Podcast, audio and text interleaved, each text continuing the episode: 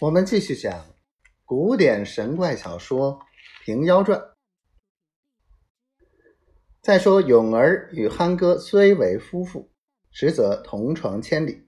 憨哥从来不省人事，不来缠老婆，勇儿也落得推开，闲常倒怀个可怜之意，冷冷热热的常照顾他，恰像添了个奶子一般。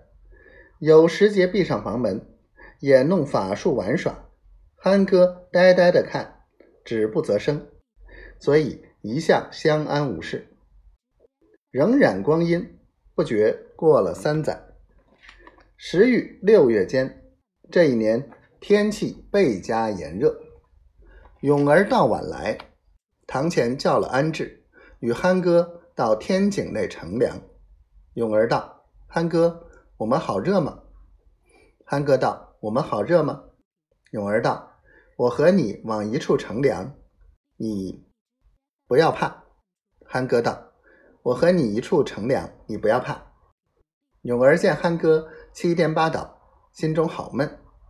当夜，勇儿和憨哥合坐一条凳子，勇儿念念有词，那凳子便做一只吊睛白额大虫，背上。载着勇儿和憨哥从空便起，直到一座城楼上。这座城楼叫做安上大门楼。勇儿喝声住，大虫在屋脊上便住了。勇儿与憨哥道：“这里好凉吗？”憨哥道：“这里好凉吗？”两个直乘凉到四更。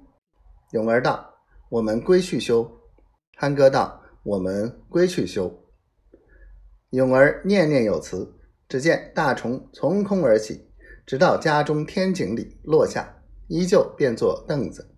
永儿道：“憨哥，我们去去睡休。”憨哥道：“我们去睡休。”自此夜为始，永儿和憨哥两个夜夜骑虎，直到安上大门楼屋脊上乘凉到四更便归。有诗为证：“白云洞法大神通。”目瞪能令变大虫，不信是从无地看，西山跳虎是遗踪。忽一日，永儿道：“我们好去乘凉也。”憨哥道：“我们好去乘凉也。”永儿念念有词，凳子变作大虫，从空便起，直到安上大门楼乘凉。当夜却没有风。永儿道：“今日好热。”拿着一把月样白纸扇在手里，不住的摇。此时月却有些朦胧，